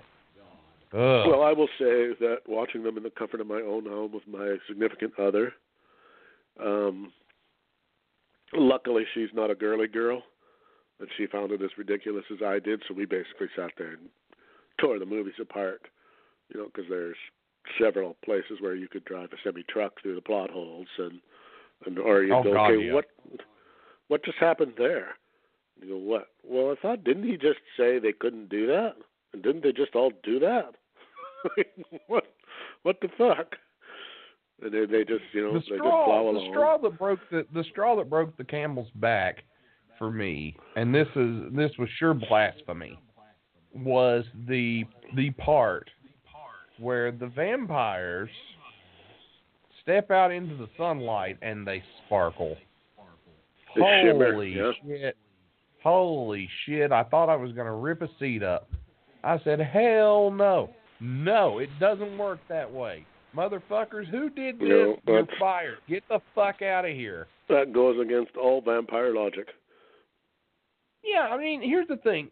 You're doing a fantasy movie. I oh, get that. It's a vampire movie, and I understand the fact that you're looking at it through a different way. But there's some code you can't break. you know, does that make sense? Well, Even in fantasy world, even in the world of, even in the Matrix, you can't do these things. And son of a bitch, you know they why did it. though, right? Why? They they shimmer. can take his they shirt shimmer off? because they shimmer because the vampire boys are so hot that when they take their shirts off, the the the humidity in the room goes up a couple points if there's any females there because they get moist. Did you And happen? that makes for the speaking of and Robert that makes for the shimmer his- effect. and his horrible acting, have you seen the movie Remember Me? Have you seen that? Uh, I'm not sure. You would have to refresh me on plot. I have Uh, seen you them in a what? couple other It's, things. it's a chick flick. It's a chick flick. Okay, let's just say that. But it has the biggest. chick flicks. It has the biggest cop out ending in the history of cop out endings. Spoiler Mm. alert for all those out there. Robert Pattinson at this end of this movie, I and I can't remember if he gets with the girl or whatever. I think he does. He goes to work and he walks into this building and he goes up and it starts panning back and the date flashes up on the screen. He works at the World Trade Center and it's 9/11/01 and that's the end of the movie. Oh, so you're left What You're a left fucking wondering whether- out. you're left I- wondering I- whether he survived, didn't survive. I was kind of hoping You that have he to didn't, assume- truth be told. You have to assume that he died, but a Yeah, little part of you could maybe can maybe hold on to that he didn't. I guess. What a fucking cop out ending though. What a fucking horrible Okay, ending. Okay, well, I can't remember. I've seen him in. That wasn't. It wasn't that one. I'm looking at that one now. It wasn't that one. But I saw him in something else, and it was just like, dude, I hope you saved your Twilight money. Yeah, me too. if you didn't, you aren't never going to make a whole lot doing this for a living. I hate to break it to you, because you're just not. At really least the vampire at least the vampire guy, uh at least he was in Shark Boy and Lava Girl. Shark Boy and Lava Girl, that big money maker. I never watched it, but still he was in it. Uh, I'm trying to see here what else he was. Okay, so pre pre Twilight, he was in the Harry Potter movie, two of the Harry Potter movies, but probably never Oh, a whole lot for those. Yeah, in, in parts that I've never heard of. So, uh, Twilight, I watched all Twilight. of, I've watched all of three of those. Okay, I did watch him in Lost, the Lost City of Z, but that's almost a uh, almost a documentary. It it isn't, but is is based on a true story and set in the jungle. He's not bad in there, but he's playing an up uptight British guy, so I mean he's just not really acting that much. I haven't seen that. Uh, he has upcoming. He has science fiction movie called High Life with a bunch of people I've never heard of. Uh, the Lighthouse, which is a black and white dark fantasy horror film. Nobody wants to watch a film in black and white.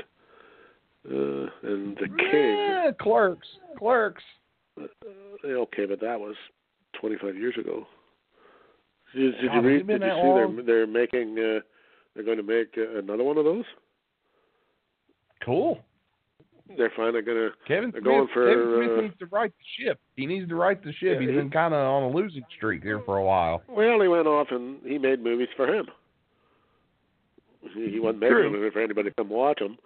But uh, yeah, he, uh, rumor is they're making Mallrats two, and Clerks three, and Jay and Silent Bob too. He wants to do those before he dies. That's his goal. You know, Mallrats. Mallrats has got that cult-like following, and it, it, it's not bad, but I think it's a little overrated. Where Clerks, I really like Clerks. Um, Clerks and I really, the one that I really liked was Dogma. I really liked Dogma. Yeah, Dogma took. A, Uh, I mean, because it's about what it's about. It it was never going to be more than Yeah. a cult hit. But But it's Um, it's no, I'm really big, uh, good. I'm a big. I used to be a huge fan of his, but when he started, uh, when he switched to the 24/7 stoner thing, uh, he Yeah. lost me. Yeah, he lost Did you me. watch? and, uh, Uh, did you watch the movie? Did you watch Tusk? yeah, most of it. It was weird. Yeah, Damn, that was weird. It was a little too weird. And yet, Red State, the one before that, I like that one. the, that one was all right. I didn't mind that. I don't I know where really that liked movie that. should have done better. It Um, should have, but it was a remake. Well, and if it hadn't had his name attached to it, if that if it's Red State by Quentin Tarantino, that movie makes millions. Yeah. But See, I, I thought he did a great job with it. I really liked it. I thought it it, didn't, it was a good, just a good, uh a good movie. Well, it was a shot Speaking of Tarantino, go ahead, finish your point. But I do want to talk Tarantino when you get the chance. It was a it was an underground shot at the uh, uh, the uh, Westboro Baptist Church. yeah, that's what it was. Yeah, And it was well he had done. had uh, he had had several Twitter conversations and then met the uh, two daughters in real life. And was quite. He said he was quite convinced that the one daughter really wanted to have a threesome with him and his wife. Back when Kevin Smith was funny. That's funny. Um, All right, but anyway, What about- um, What about Tarantino? Tarantino? What about him? You a fan? You not a fan? What do you think? Um, I'm a fan of some, and others leave me scratching my head. It depends. What's your favorite? Um, I, I, I really like the uh, what the fuck is it called? The one that's up in the um, fuck. I can't remember the name of it. The one that's up set The up in the in the north. oh, um, Hateful Eight. The Hateful Eight. Yeah, I like that one. I liked it. I liked. Uh, I was a big fan. I liked uh, uh, Inglorious, Inglorious, Inglourious Basterds, whatever it was. I liked that one. Love that one. Love that one. Um, and then it depends. Uh, it shit starts to get weird for me. Some of his stuff talks to me, and some of it doesn't. Uh, I got a kick out of. Uh, I think it's. I, I want to say it's called Eight Rooms, or Four Rooms, or something like that. He's in I don't it. think I've seen it's, that one. Vig, it's it's vignettes where they're about a half hour long, about shit Mm, that's going down in a hotel. Shit that's going down in a hotel, and he's in the last Okay. one. It's it's fuck yeah, it's totally fucked up. You have to have a bizarre, very strange sense of humor to enjoy it. But see, guilty as Have you seen? Uh, Guilty as well, clearly charged. we've all seen. Everybody's seen Pulp Fiction for the most part. Uh, what do you think of Pulp I- Fiction? Uh, it's okay. I I, don't know. It's See, I love it. where, all right, it's all right. Yeah, I don't hate it or anything. I'm not sure it's as holy fuck moment as some other people do, but but it's all right. I, I, I liked won't- it. Uh, really liked Jackie Brown. I thought that was one that was really underrated. I don't know if I've ever seen him. that or not. You should watch it. It's really good. Mm, trying to think of like the Kill Bills you can keep. Uh, I, you know, I liked the first one. I watched the first one. I liked the first one, but I never saw the second one. And actually, I take the Hateful Eight was all right, but actually the one before that is the one I is my favorite. Django Unchained really Django, worked for me. Django Unchained. Yeah, that was a good one. Yeah, that really worked for me. Yeah, I like I Django. have to it was a good one. I really enjoyed that movie. It made me laugh. It made me scratch my head. Uh, well, that's really that's all he's got, except for and then Once Upon a Time in Hollywood is his new one. Um, Reservoir Dogs. Don't forget Reservoir Dogs. Yeah, see, I'm not really. It's a, it's a okay, but like I'm I'm not sure. Like you know, the genius tag. Uh, I don't know. Maybe going a bit far on He that. did. but- uh Let's see. He did Reservoir Dogs, Pulp Fiction, Jackie Brown, uh, Kill Bill one and two, Death Proof. Death Proof. I don't know. I don't know what that is. Uh, that was the Grindhouse movie. It was one. Of, it was like a two part. He did one with Robert Rodriguez. Uh, and he I did Django. it. It's got, uh, it has my mortal enemy Rose McGowan in it. I can't watch it. um, Tom and yeah, uh, T.R. and I's mortal enemy is uh, Rose I can see that.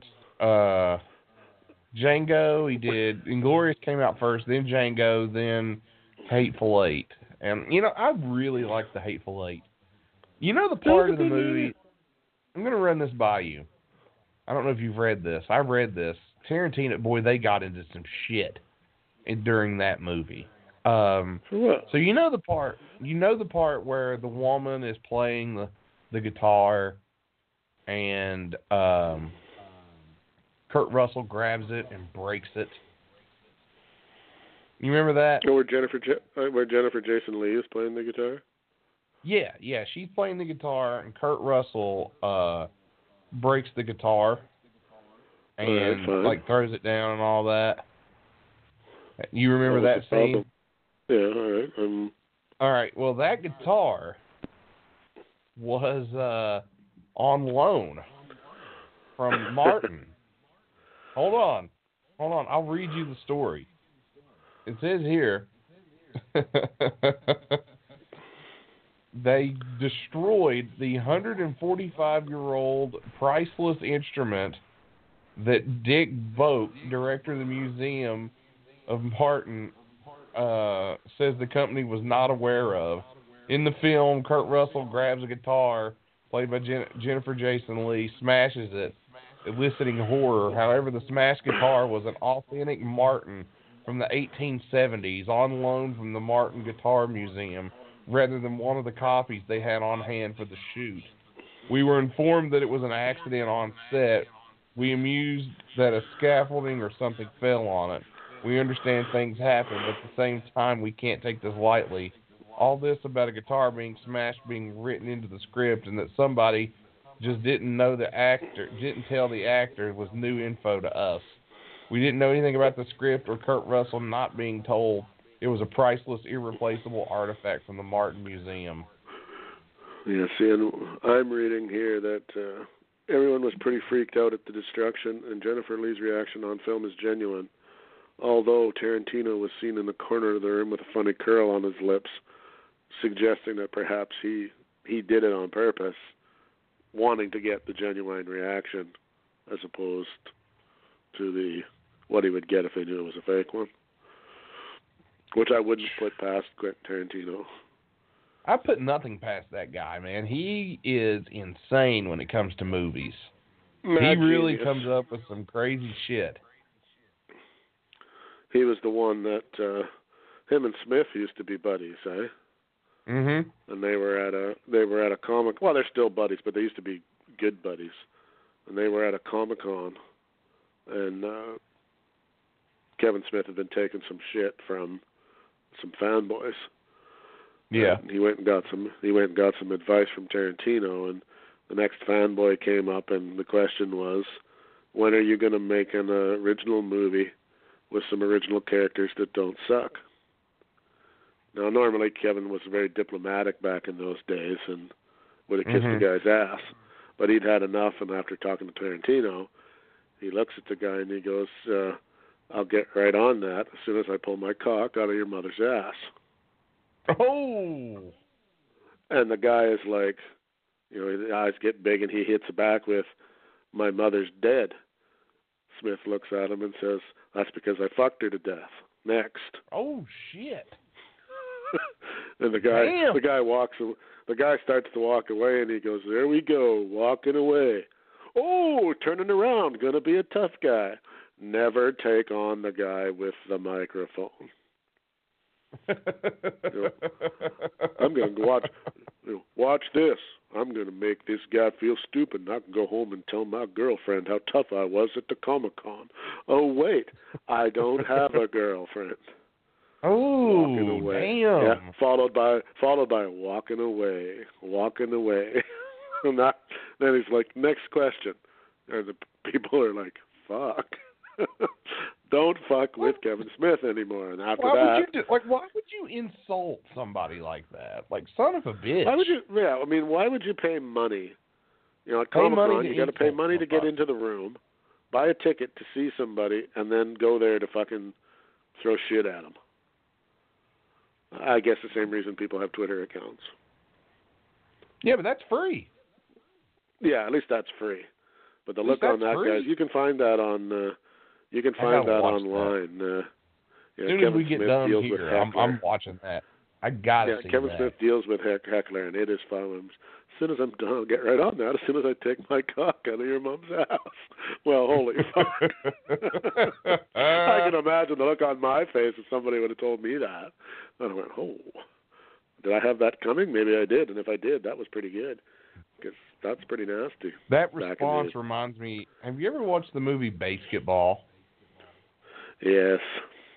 Unfortunately, I'm I'm ashamed to say yes. Unfortunately, you you crazy person. That movie is amazing. Yeah, that's where they let the South Park boys go too far. No, it did not. It was awesome. yeah, no, they let it was so good. Now, if you want to see him go too far, I suggest you look up Orgasmo. Now, that's where they went too far. Far. Yeah, well, that's a whole. Yeah, that's a whole other level of stupid, though. That's total I self-indulgence like there, but I like BASEketball. I thought it was hilarious. I mean, yeah, okay, it's it's stupidly funny. Yeah, I guess you could say. I mean, Jenny McCarthy's in it. Yasmin Bleeth, Dale I Earnhardt. it in a, I haven't seen it in a long time. Yeah, okay, but I also I also thought that the the Ballad of uh, Ricky Bobby was pretty funny, or Talladega Nights. But that's actually a funny, pretty funny too. movie. I think it's funny. Um, you won't hear me bitch about it. every time I I see that movie, my old lady then gives me shit for the next two days because all I say is baby Jesus.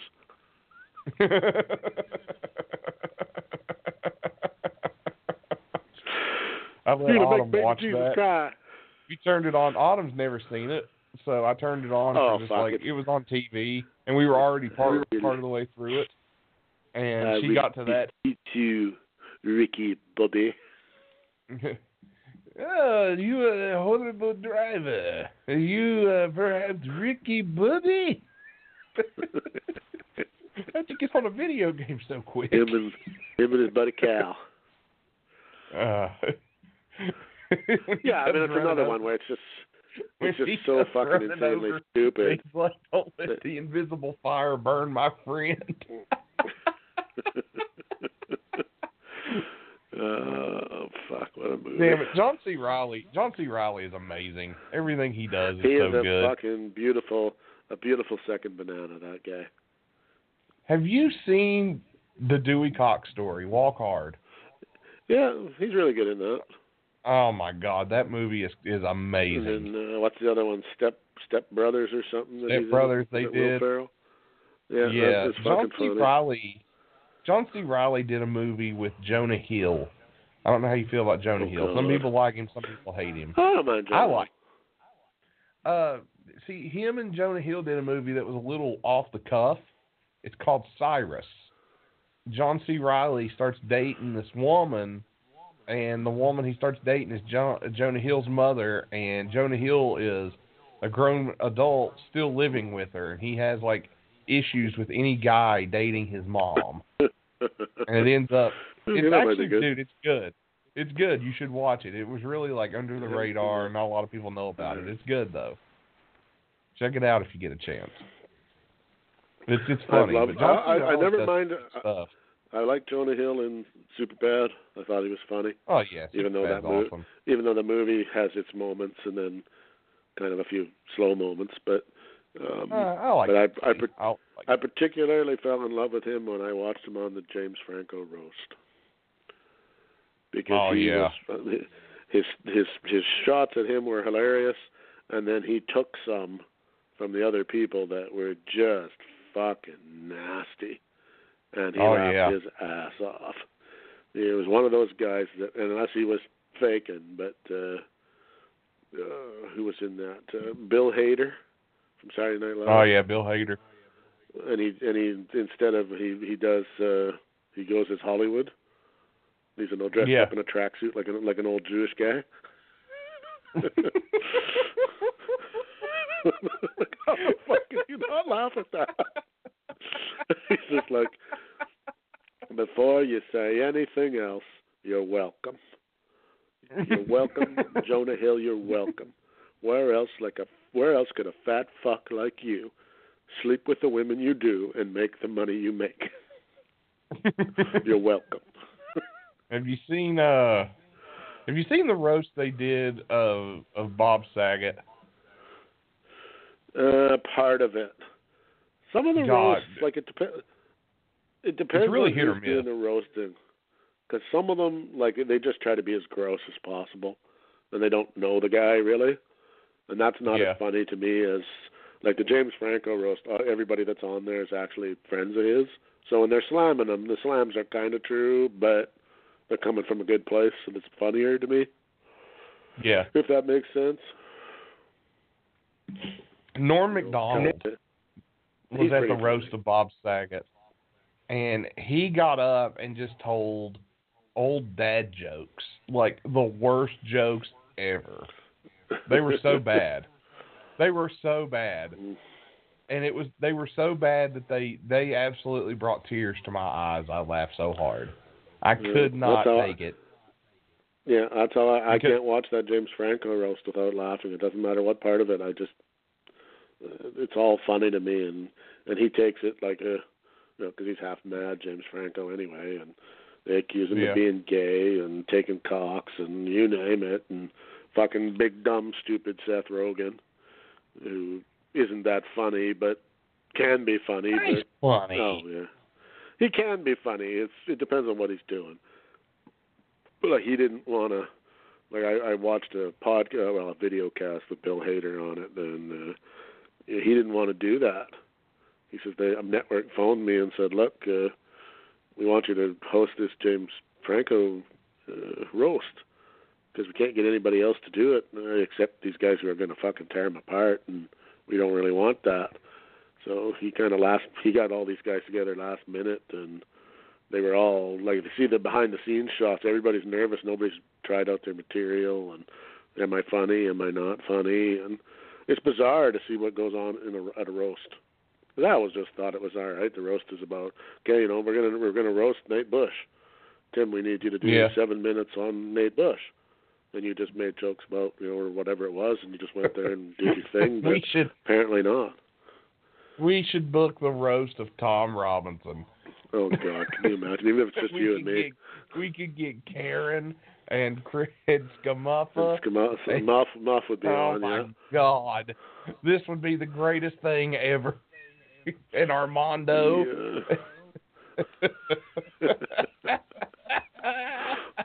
And if we could find somebody else who could do a stuttering Tom to come on, oh and God. you imagine Tom's re- you imagine Tom's reaction to somebody else doing stuttering Tom talking about Tom. Yeah, that would be hilarious. Oh God, the, the Friars Club roast of Thomas Robinson. White Men Can't Jump presents the roast of TR.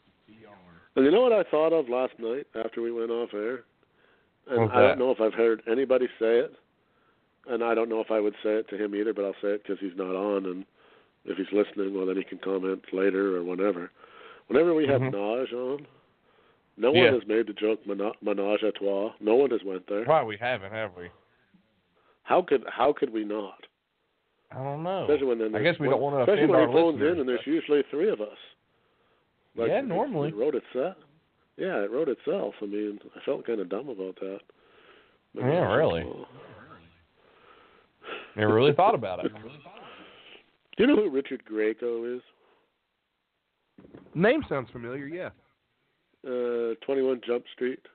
He was on 21 Jump Street with Johnny Depp. Oh, okay. Yeah, yeah.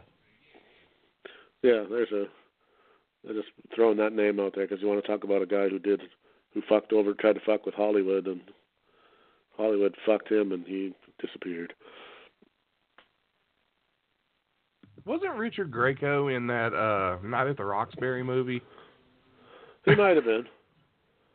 I think he was. He tried to uh, he tried to buck the system on 21 Jump Street and and uh, thought he was bigger than Mr. Depp, who he may have been at that time. I don't really know, but uh, he wanted too much money, and Hollywood said, "Well, uh, no, you can play ball and have your job, or you can fuck off." And he fucked off, and they blacklisted his ass, and he never really did much after that. And he uh, makes his living doing doing paintings now. That, to be honest um, well, mm, you could give your cat a paintbrush and a canvas, and your cat would reproduce similar work.